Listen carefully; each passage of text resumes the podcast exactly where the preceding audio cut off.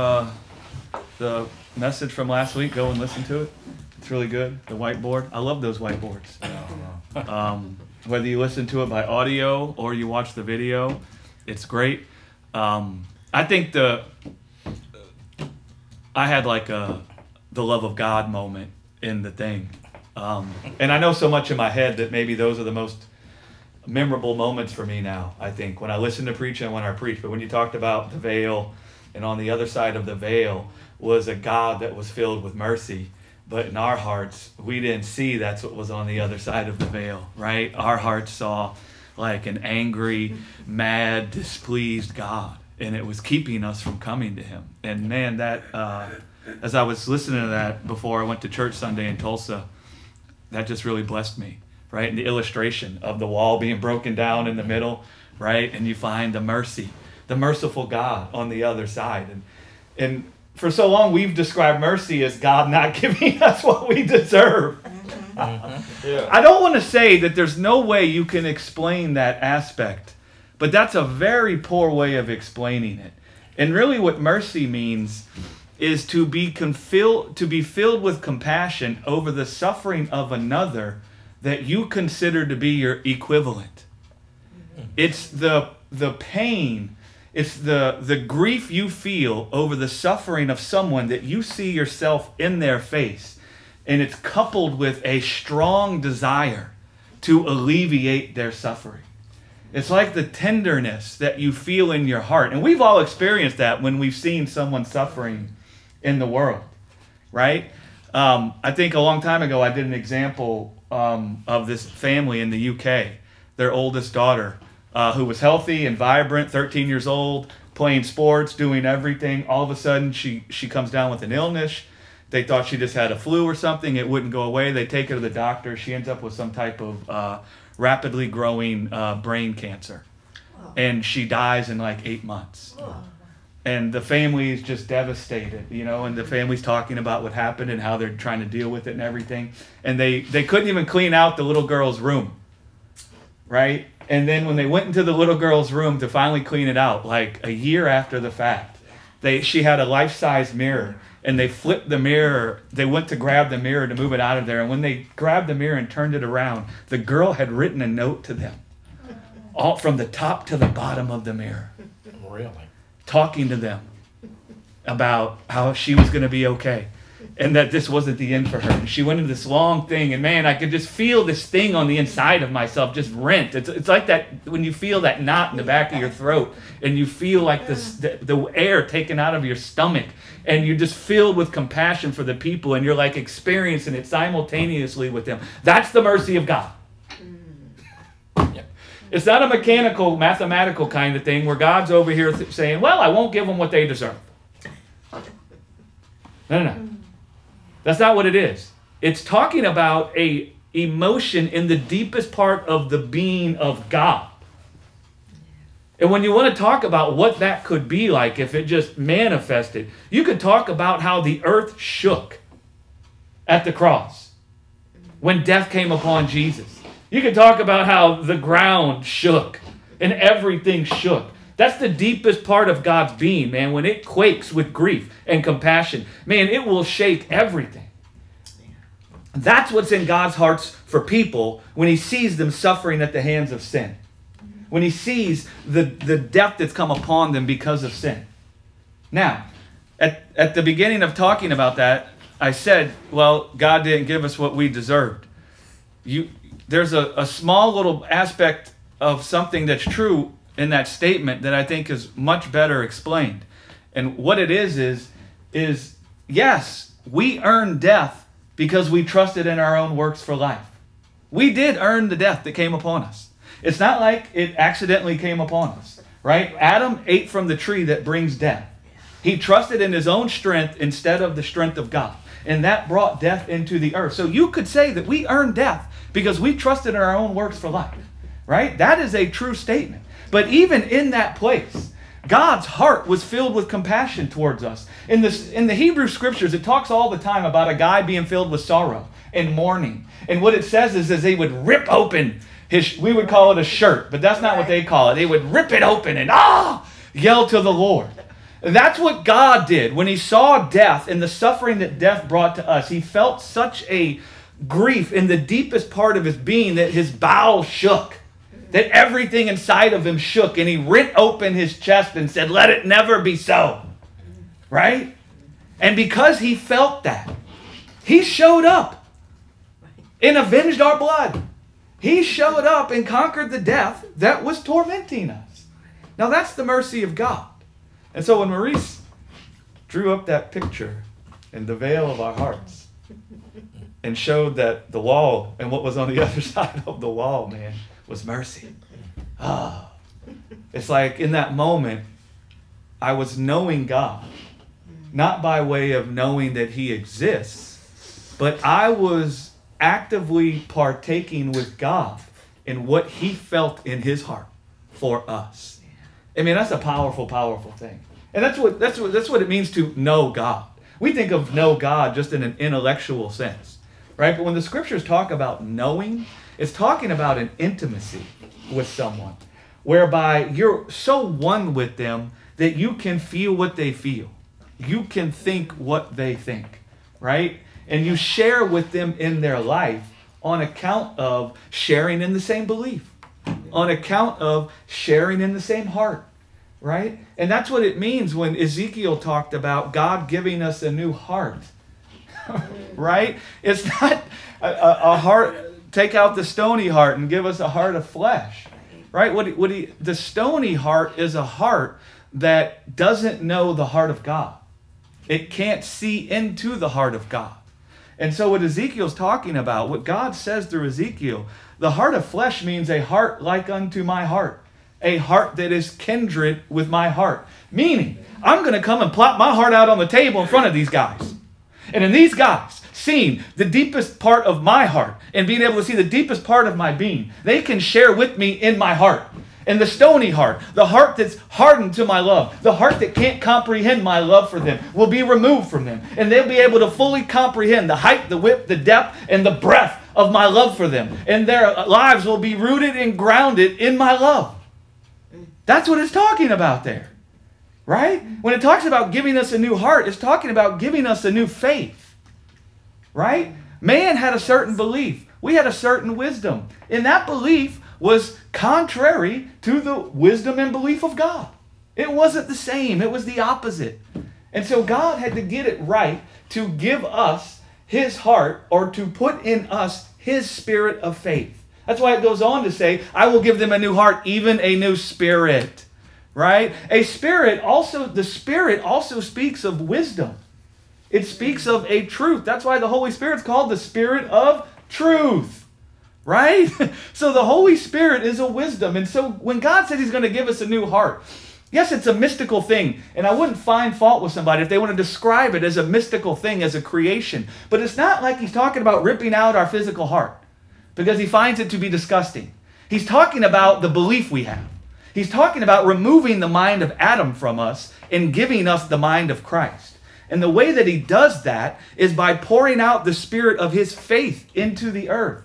So that faith can dwell in our hearts by us believing in the testimony that God's given in Jesus Christ. Right? And that's what it's, it's talking about there. That's why Paul would go on to say in Romans, I'm not ashamed of the gospel, for therein is the power of God unto salvation from faith to faith.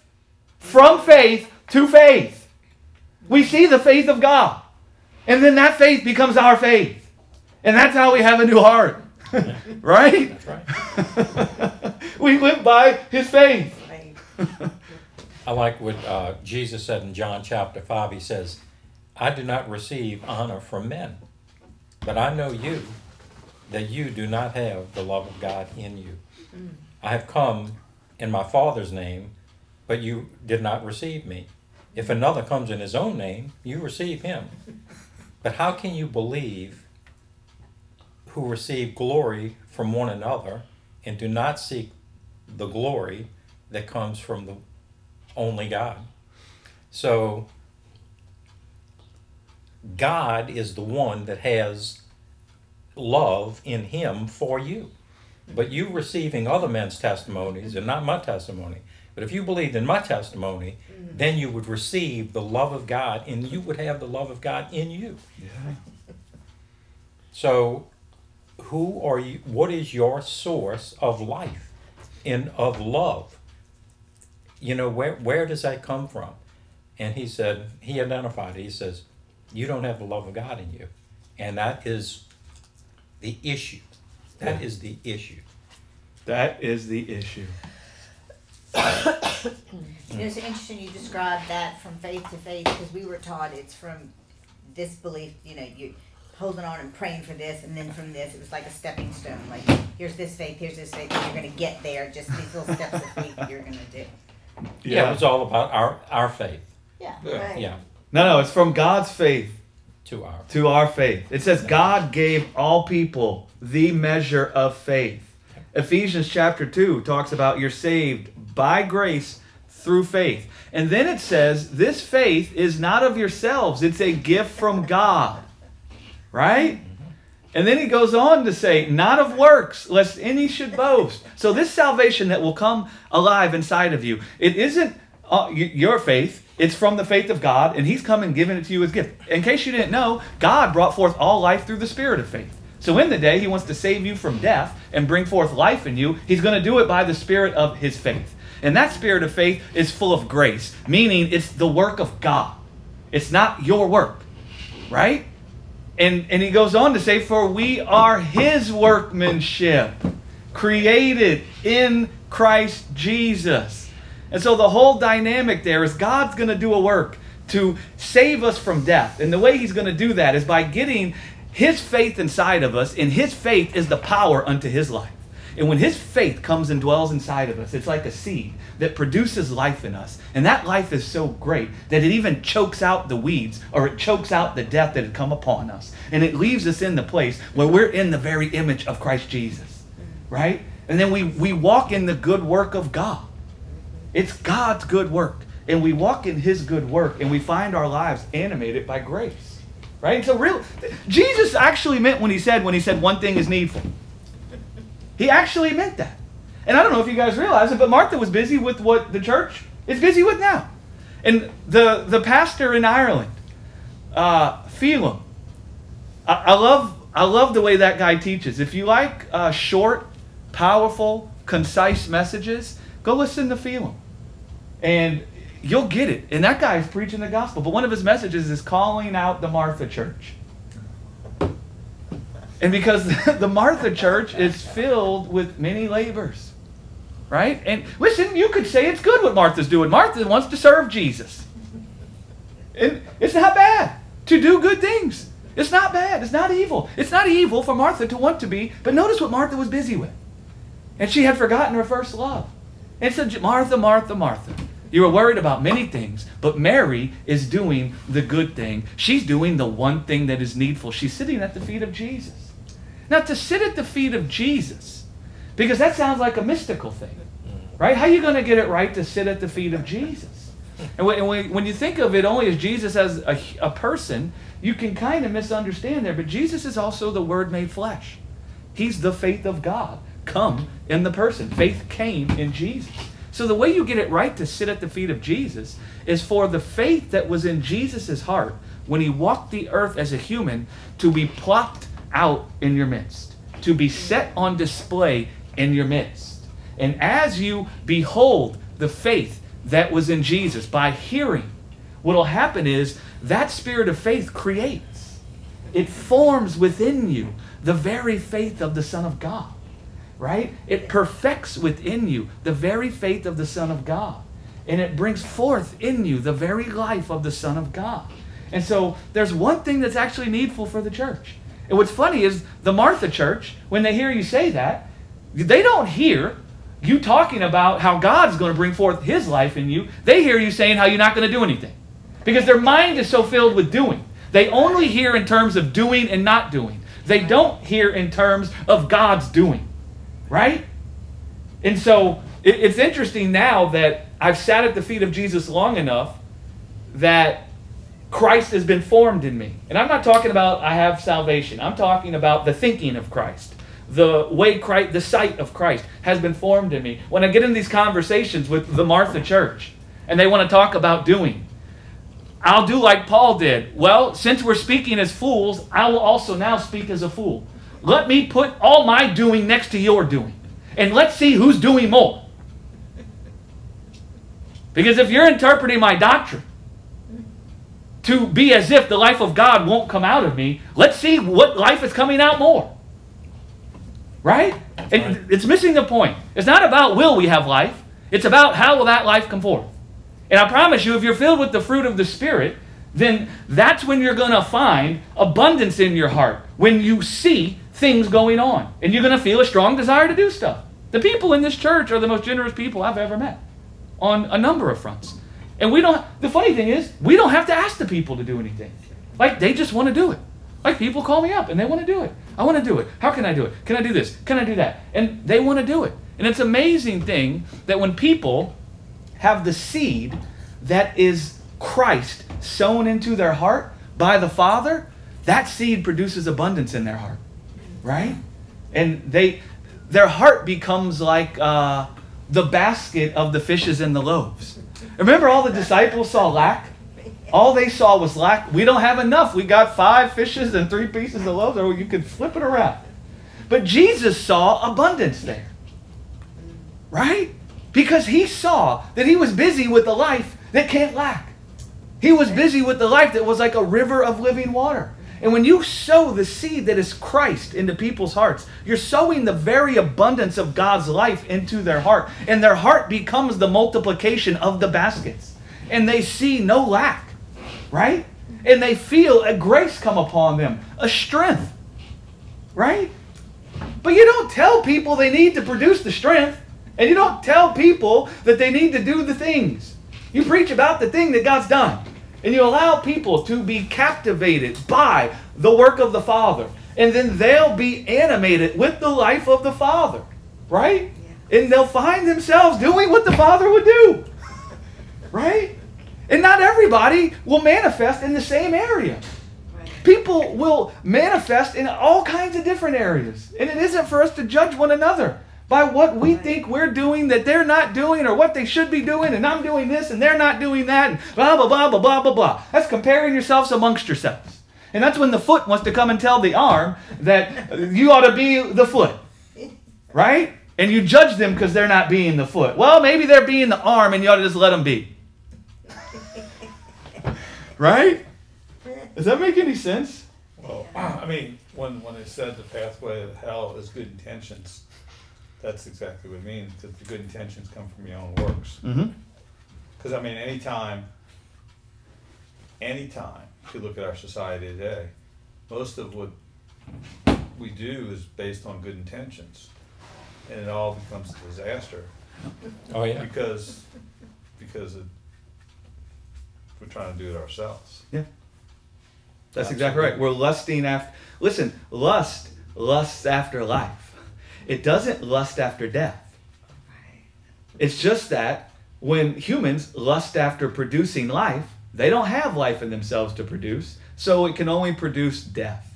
That's why it's called lust, the lust of the flesh. What do we think the flesh is lusting after? I promise you, the flesh ain't lusting after death. Do you know what the flesh feels when it's confronted with it would call death? It don't like it, and it will sweat blood. Like Jesus' flesh sweat blood. Because that flesh that Jesus was clothed in, even though he is that eternal life, that flesh that his he was clothed in, that flesh did not want to shed its blood. That flesh did not want to go to that cross and die. I promise you that. And the carnal mind that was in the earth was like, You can't do that?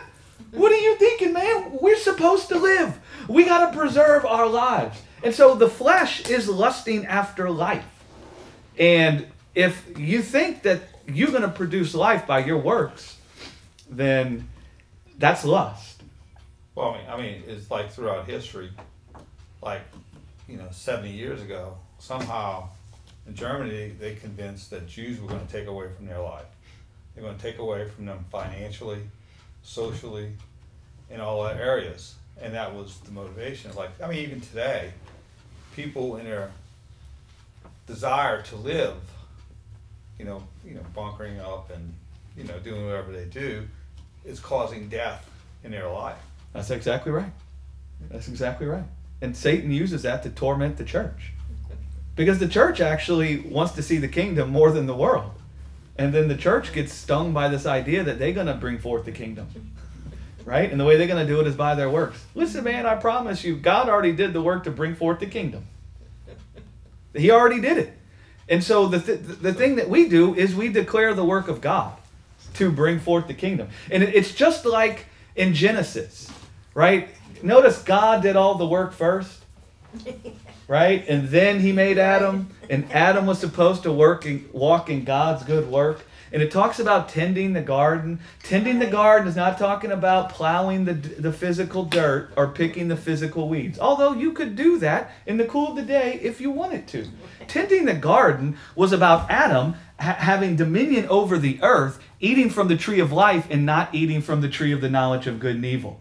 That's what tending the garden was. There was the tree of life in the midst of the garden and the tree of the knowledge of good and evil. Well, Adam had dominion over the earth, and the way he would tend the earth that he had dominion over was by eating from the tree of life and planting the seed, the incorruptible seed of God's life in the earth. If you want to talk about farming and gardening, that's the sowing that Adam was there to do, right? And he would reap from where that seed produced, not where he produced. And so the kingdom of God is all over again. That's why it's called the new creation. God come once again to create, just like he created in Genesis. And Jesus is the seed that come into the earth. And Jesus isn't just the seed that come into the earth to do a new creation. Jesus is the last Adam to tend the garden so that the new creation, the work that was needed, could be done. And so God does a work to make a new creation, a new earth. And we come forth from the power of the work that he did, meaning we were brought forth after he finished the work, just like the first Adam was. We're brought forth after he finished the work. And do you know what we do? We walk around in the earth and declare the work that God did to preserve the world from death and to preserve our lives from death. That's what you're supposed to do. That's how you declare the kingdom. That's how you're the salt and light of the earth. The way you're the light of the world is by declaring the goodness of the Father. What was Jesus doing right before he stood up and said, I'm the light of the world? What was he doing? He was declaring the goodness of the Father towards sinners to remove the condemnation of death that was reigning over them. That's what he was doing. That's how he was the light. And so the way the church is the light is by manifesting the Father. And the way you manifest the Father is you glorify the Father in the eyes of people. And the way you glorify the Father in the eyes of people is you declare the goodness in his heart towards mankind. To remove the sentence of death that was reigning over them. You declare the goodness of God to come and stand next to people as their advocate. You declare that God is with them to rebuke the devourer. You declare that God's not ashamed to be with them because of their sin. You declare that God's not despising them because of their sin. You declare that the death that's come upon them has not come upon them from God. That God is not the thief that steals, kills, and destroys, but He's the good Samaritan. That when He finds a person having been beaten and bloodied and left on the side of the road by the thief, He shows up and fills him with the wine of His life and makes a place for him to dwell in His house for all eternity. That's the light of the world. And how are you the salt of the earth? Salt is a preservative. What does it preserve from? Decay. It preserves things from going rotten and bad and becoming corrupted. So, how is the church the salt of the earth? By declaring what God done to preserve the earth from death. By declaring what God done to reconcile the world back unto himself, thereby preserving the earth from the death that Adam brought into it. Right? That's how you're the salt and light of the earth. You declare those things. Now, in the midst of declaring those things, the Spirit can move as the Spirit wills. And the Spirit will move in many different ways to bear witness that this is the truth. It'll bear witness in the hearts of people, filling it with love. It can bear witness in a number of different ways, right? But that's what it means to be the salt and the light of the earth. And the church has got no idea what it means to be the salt and the light of the earth. And so it's like Jesus, how, how, how can you be a city on a hill? I mean, do, do we know what Jesus is talking about when he says the city on a hill? You know he was crucified on a hill, don't you? And so he was the city on the hill. We are the very body of Christ. And what did Je- Jesus was the salt and light of the earth on that hill. When he was nailed to the tree. How was he the salt in the life? He didn't try to preserve himself. He declared the goodness of the Father to preserve him. Abba! See how he pointed to the work of the Father? Do you see? Do you see how he needed life? Do you see how he needed his life to be preserved? And he, Abba! He calls out to the Father. Right? The church has lost its flavor. We ain't so salty. The kids have this funny saying, that's salty. He's salty. So the ushers who click each time someone raises their hand and gave their life to Jesus could lose their job. Because we, you know, God doesn't need the ushers to bring them in, right? No, I mean that's that's amazing that we would even have that kind of. You know what's interesting is uh, the way the church, in, it, just in general, portrays being salt and light in the world is that we behave differently Yeah. than the people around us. And when we think that it's our behavior that is above those around us, that is the salt and the light to the earth, it only brings enmity. Oh, It, it, it cannot bring unity No. when you think what you're doing and the way you're behaving is better than the people around you. But that is what is portrayed as being salt and light in the earth. Yeah. It's not it's not from the spirit of meekness. That's right. I love I love what it says about Abraham and how Abraham glorified God. Because we talk about well to be the light is to glorify God. Right? Well, Yep. this is what it says about Abraham and how Abraham glorified God. He considered not the deadness in his body or the deadness in Sarah's womb. He considered the strength in the life of God to overcome death in the flesh. That's what he considered. That's right. That's how you glorify God. Yes. And so Abraham considered that God possesses within himself a life that is so strong that it will even overcome the deadness of my body and the deadness in Sarah's womb, right? Mm-hmm. And he called upon that. He walked in that. He believed on that life. Yes. And Abraham's life is a testimony of what? Not of his goodness, but that's what the church has turned it into. We- We look at, I love Abe. I talk about Abe more than anyone, and thank God that Abe continued in the faith. But Abe himself would say the scriptures are not a testimony of his goodness, they're a testimony of the goodness of God. And that's why his life does cry in the earth still today. It testifies of the goodness of God. That's that's yeah, the when, when you're trusting in God and not in yourself, something's going to come out of you. Oh, There's yeah. going to be a fruit that comes out of you, but it's not the fruit of what you're doing or what you do. Things will be different that emanate from you, but it is not the things that you're doing that are the salt and light to the earth. yeah. It is it is a life that comes out of you that is the salt and the light to the. It, and it's the it's the pointing to the life. That's right. But you're right. yeah. That life will animate you. Yes. It will animate you and it will be seen. And it becomes a sweet smelling savor to those who are saved, but it also is a sign to those who are perishing. And what do I mean by that? You see, Stephen glorified God, right? I see the Son of Man, right? He was glorifying God's ability to overcome the world. And what came out of Stephen? A love that was otherworldly. And it was the kind of love where he prayed for the people that were hating him and were even going to kill him. Do you see how that was a sign to them that they were perishing? Because he had a life where he's even praying for those who hate him. Jesus come and talked about the Father loves his enemies. Be ye perfect, even as your Father in heaven is perfect. Jesus was describing the righteousness of God, the strength in God's life. We'll love his enemies. Well, here's Stephen praying for those that are going to kill him, and that was a sign to those guys that we don't have the life that this guy has.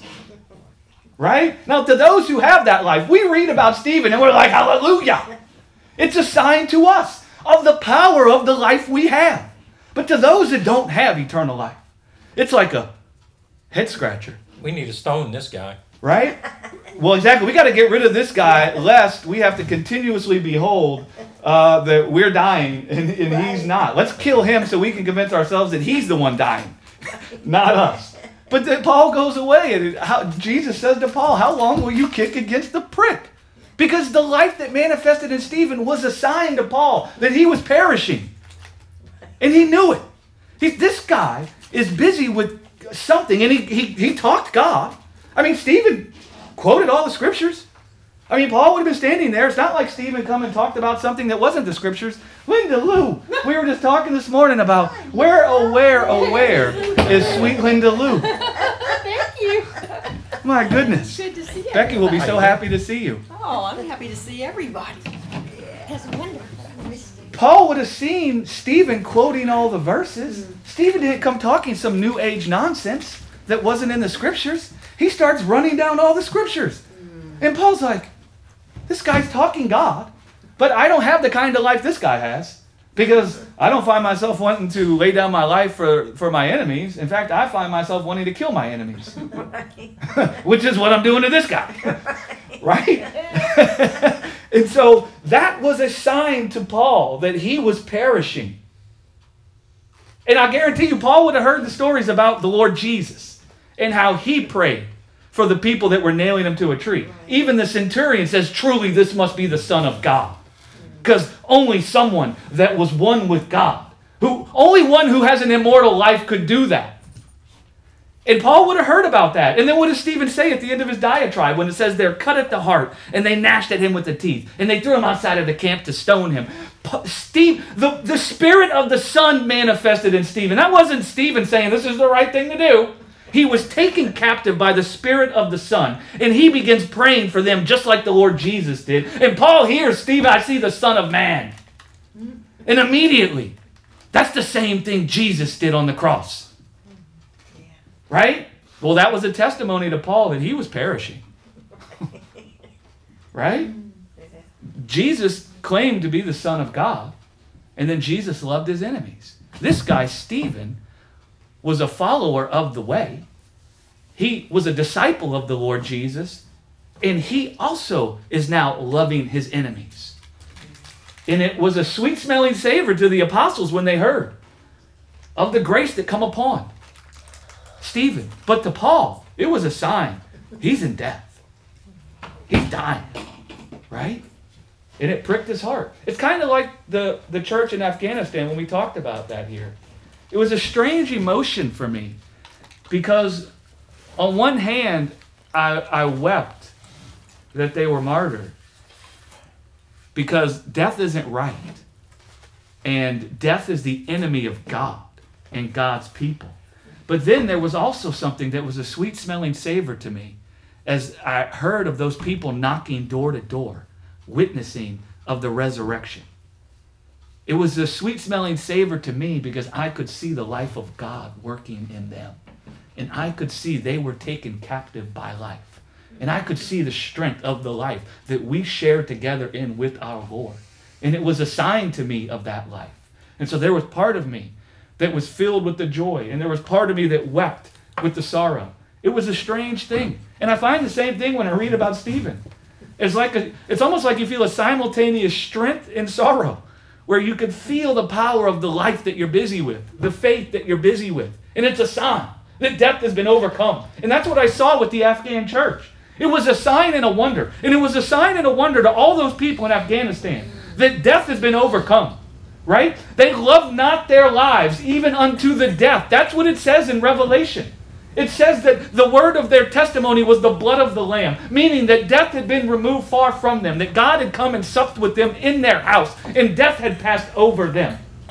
And they loved not the lives they had in this world, even unto their death, because they saw that the life they had inside of this earthen vessel was the very life of God. That everybody makes me think of the song Rescue the Perishing, Care for the Dying. They were trying to rescue who was really perishing. That's right, Linda. You see, it's such a different thought between the mind of Christ and the carnal mind. Yes. It is such a different thought. It, in fact, that's why it says that the cross, that's one of the reasons why it says that the, the cross confounds the wisdom of the world. It confounds it.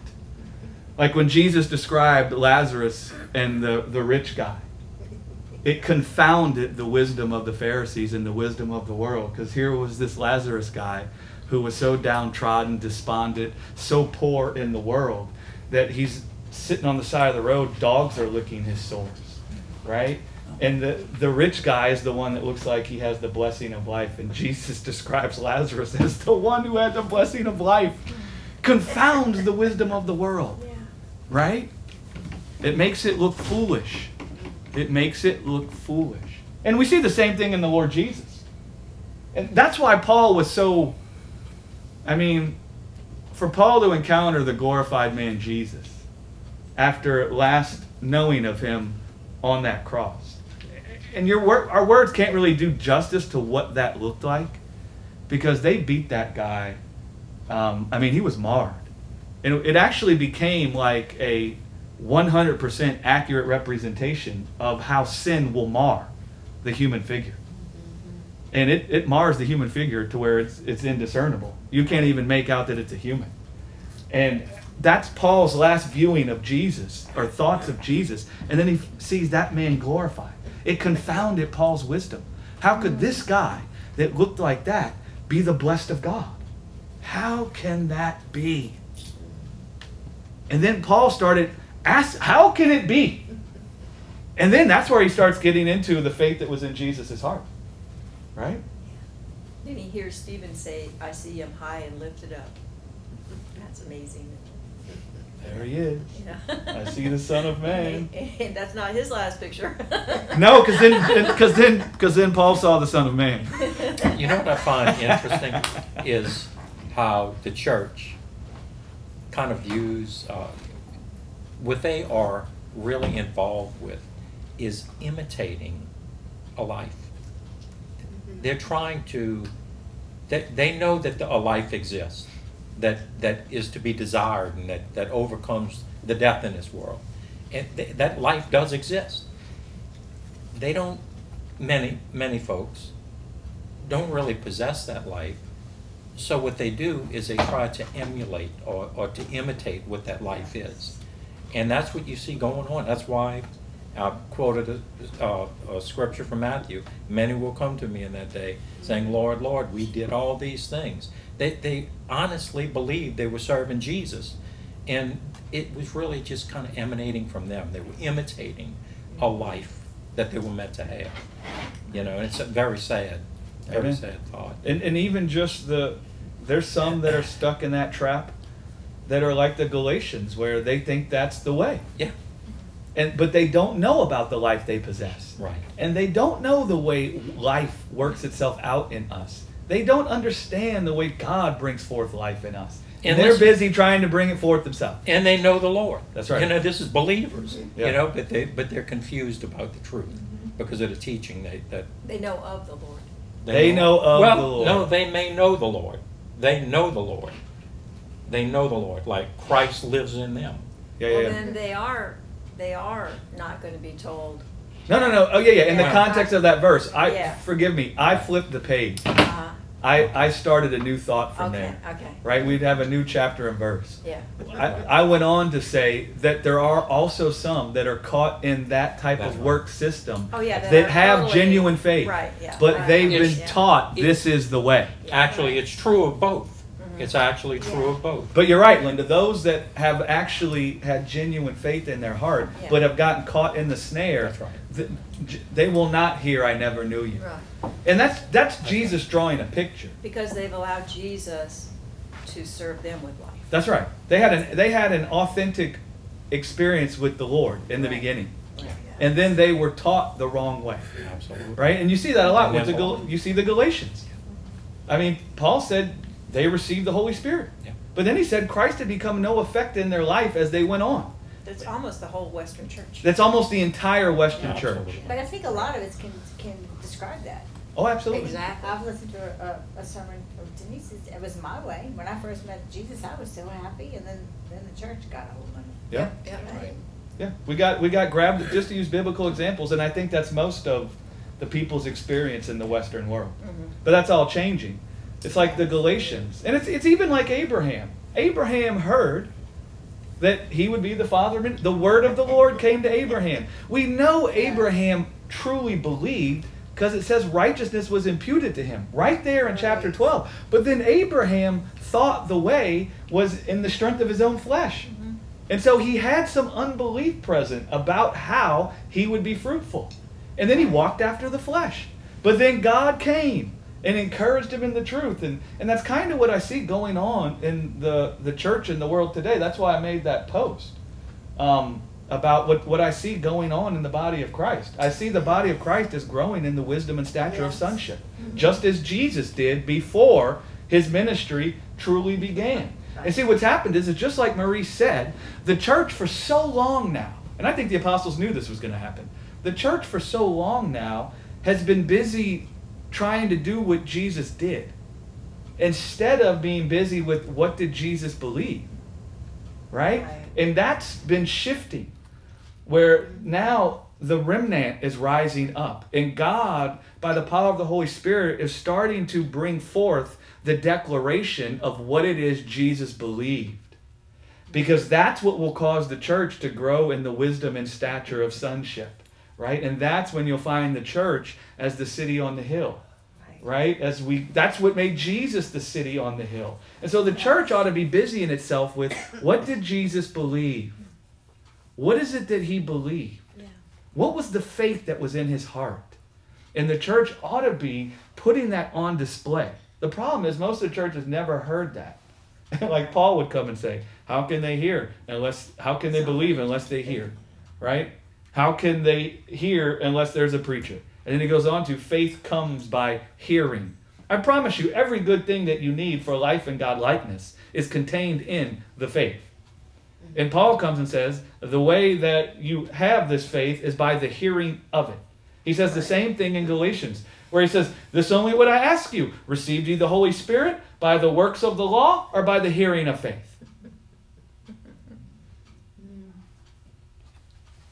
This only what I ask you. Okay. So you receive the Holy Spirit by the hearing of faith, not by the works of the law. Do you now think you're going to be made perfect by your performing of works? Is that now how you think this spirit of life that came up into you? Do you do you think that's how it's going to work itself out of you? How did it work itself in you? by you performing works or by you hearing? Okay. Well, the same way that it worked itself into you by hearing is the same way you're going to find that blessing of life being worked out of you by the hearing of faith. And that's why he goes on to talk about the fruit of the Spirit, Right. right? The fruit of the Spirit. The fruit of the Spirit comes behind and nothing that needs to happen when it needs to happen. And so, how the fruit of the Spirit going to come forth in you? By you saying this is what we should be doing? No, no, no. It's going to come forth in you by the hearing of the faith that was in the Lord Jesus. That's why Paul said he lived the life he, in, that he has in this world by the faith of the Son of God. What he's saying is, I live in this world daily partaking with Jesus in the faith that was in his heart when he was nailed to the cross. And that's how I live in this world. And that has actually animated me with the grace of God. No one has to tell. You think someone had to tell Paul what he should be doing? Do you think someone had to tell Paul about the good works that he needed to be doing? Try and stop Paul. Try and stop him. And it's because he said, I'm crucified with Christ. He's not just talking about a mystical moment there, although he is talking about a moment that happened in history. You could argue the most powerful moment that happened in history. I won't argue with somebody over the resurrection because I see them as one. I know humans struggle to see the beginning from the end in one picture. We see in splotches. But Paul said, I am crucified with Christ. He's talking about, I have partaken with Jesus in the very faith that was in his heart when he was nailed to the cross. And through me partaking with him in his faith, it's as if I was nailed to the tree with him. My life that I live in this world has actually been born from the death I died with Christ. And the death I died with Christ isn't that I lost life, it's that I laid down the life that the world has to offer me, and I laid hold, I lambanoed, I received the very life of God. That's why it's no longer I who live. The power behind my life is no longer the strength in the world or the strength in my own hand. The power behind my life is the very power of God's life, and Christ is the manifestation of God's life. That's what Paul's talking about when he says he lived by the faith of the Son of God. What faith? There was a faith in Jesus' heart when he was nailed to the cross. That's the faith we're believing in. Why are we believing in that faith? Because we saw that that faith produced a life that overcame death in the flesh. That faith produced a peace and a love and a joy in a guy towards people that were even nailing him to a tree. That's why we believe on that faith. And that's why we no longer look as if we can be justified with life by the life that's in the world, or by the good works that we can do, or by performing the works of the law. Because we see this guy, Jesus, when his hands were nailed to a cross and he couldn't do anything but call upon the name of the Father, this guy, Jesus, is justified with life. And so I'm now fellowshipping, I'm intimate with the faith that was in Jesus' heart when he was nailed to the cross. In my life, I'm crucified with him. I'm dead to the world and the world to me. Yes, I've laid down a life, but the life I've laid down isn't real life. It's the life that's dying. when you lay down the life that's dying, then the life that can never die will pick you up. And you will find yourself walking in this world by the power of that life. You see? Yep. The, the love of Christ constrained him. The, the love of Christ constrained him. Everything he did was motivated by the love of Christ. That's it. The love of Christ for the Father. And we behold the love of Christ for the Father in Jesus. And when we see that, that love constrains us. That's it. That's right. Simple as that. And what was the life? And just to fill out that, that piece, John would come and say, Herein is love. Not that you love God, but that God loves you. And so, yeah, what Marie says is true about Christ's love for the Father. But we want to interpret that through the spiritual mind. What was, what was, how was Jesus loving the Father? By having his mind filled with the Father's love for him. Yep. Yes. That's what it was, Yep. right? Yep. He saw the Father loves me. He really loves me. And that was him loving the Father. Yep. He loved the Father by committing his life into the hands of the Father. Yep. He saw that the Father loved him. Right? Mm-hmm. That's the love that constrained Paul. The Father loves all these people. How do I know? Because Jesus is God. He's the chief of all things. He's that which has been from the beginning. And I see Jesus even laying down his life for sinners, for the ungodly. That love that he saw portrayed through Jesus captivated him, constrained him, like Marie says. You ain't got to tell a guy that's been constrained, arrested by the love of God, that he need to do something. I promise you. I promise you. You don't need to tell a person like that that they need to do something. And rather, if you think people aren't doing what they should be doing, then the answer is they need to be arrested by the love of God. That's the answer. And so now you preach the message that will arrest them with the love of God. And you commit your desire for them to be fruitful into the hands of God instead of you thinking it's on you to tell them about how they need to be fruitful. Well, wait a second. I thought God promised He would make us fruitful. So in the day, you think that I'm not bearing fruit, well, then you should come and remind me of the promise. you should come and preach the faith that contains the promise. right? No, no, no, no. We don't understand those things. Well, isn't there ever a time where you would point out what someone's doing wrong, Brother Greg? Well, listen, in the day I come across a person who's filled with the fruit of death, and they think that that fruit of death is the fruit of life. I will prove to them that's not the fruit of life. But I won't prove to them it's not the fruit of life so they can sta- now act right. I'll prove it's not the fruit of life so they can turn away from looking to the strength in their own hand and they can behold the strength in God's hand to give them life. You don't confront people's bad behavior so they can now act right. You, the law confronted the fruit of death to prove to us that we were revering something for life that was impotent and it was weak and it couldn't serve us with life. That's why the law confronted the fruit of death, not so it could make people act right. The whole point was let me prove to these people the wisdom in their heart, the way that they think is unto life is actually unto death. Let me prove it to them. Man, glory to God.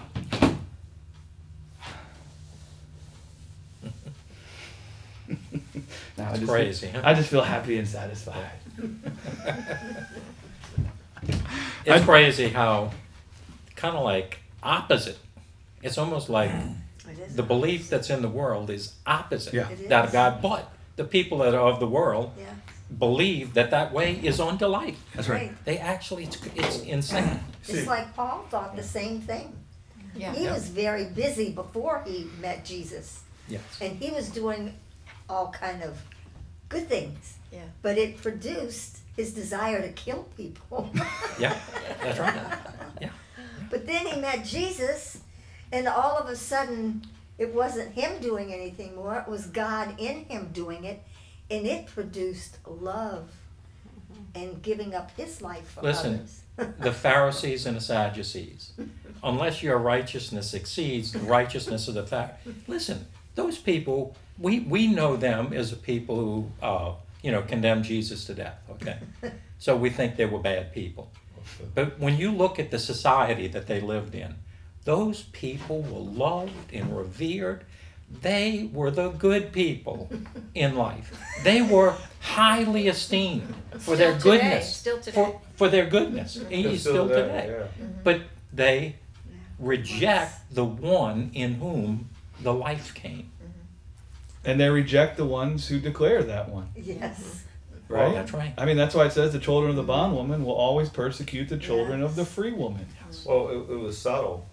I mean, it was very subtle because I know what attracted me to church before, and I, I don't mean to down it, but was the good behavior, Oh, yeah. the politeness, the good behavior, good behavior when you walked in. Now, when you peeled off that facade of the people who having good behavior, they were as messed up as we were. It's just they had the facade of good behavior, Yeah, and then sure. and, and then and then you know you become disillusioned because um, you think that you know you you I guess you you're attracted to good behavior and that's your criteria for that particular church is saying okay I go to church I'll behave well. And you know your relationships will get better your marriage will get better your finances will get better your employment will get better and all that sort of thing.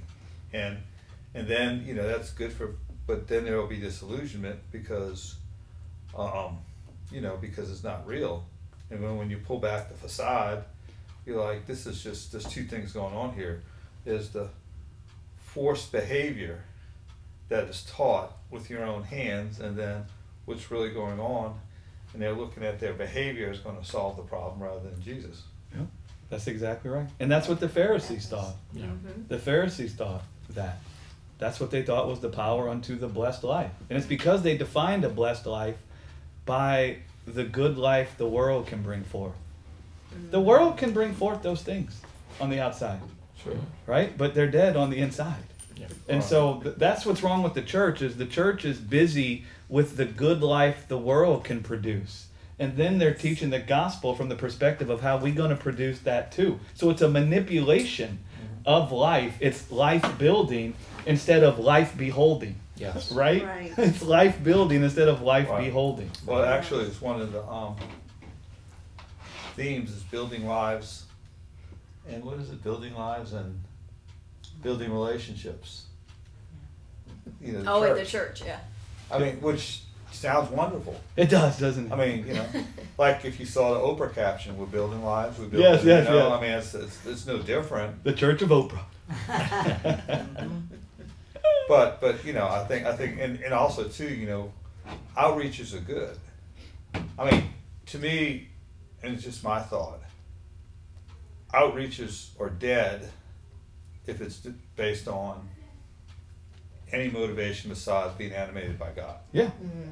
It is. And, and so, you know, a lot of times the outreaches are, you know, they'll say, do this outreach, do this outreach, and you'll fake it until you make it, and you'll find God in this mm-hmm. outreach, in this doing, which causes more disillusionment. And, and for the people who are the recipients of the outreach, they know. I mean, they know whether they're being used as a pawn so that you can get eternal life or you really feel like you, the love of God. I mean, they know in their heart. Mm-hmm. That's why. That's why. That's why. You know, I, I always say the biggest barriers to Christianity are Christians.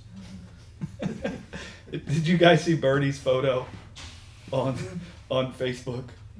He's got a person standing up against the wall, and then another person facing them with a big. Is it a tuba that has the big thing on the end, Uh-huh. and Oh, the tuba's in the person's face, and the person up against the wall it says "person who needs to hear the gospel," and the person holding the tuba says "Christian." And then the tuba is conspiracy theories. And so the Christians are bombarding the people who need to hear the gospel with all the conspiracy oh. theories instead of the gospel. all right, I gotta go.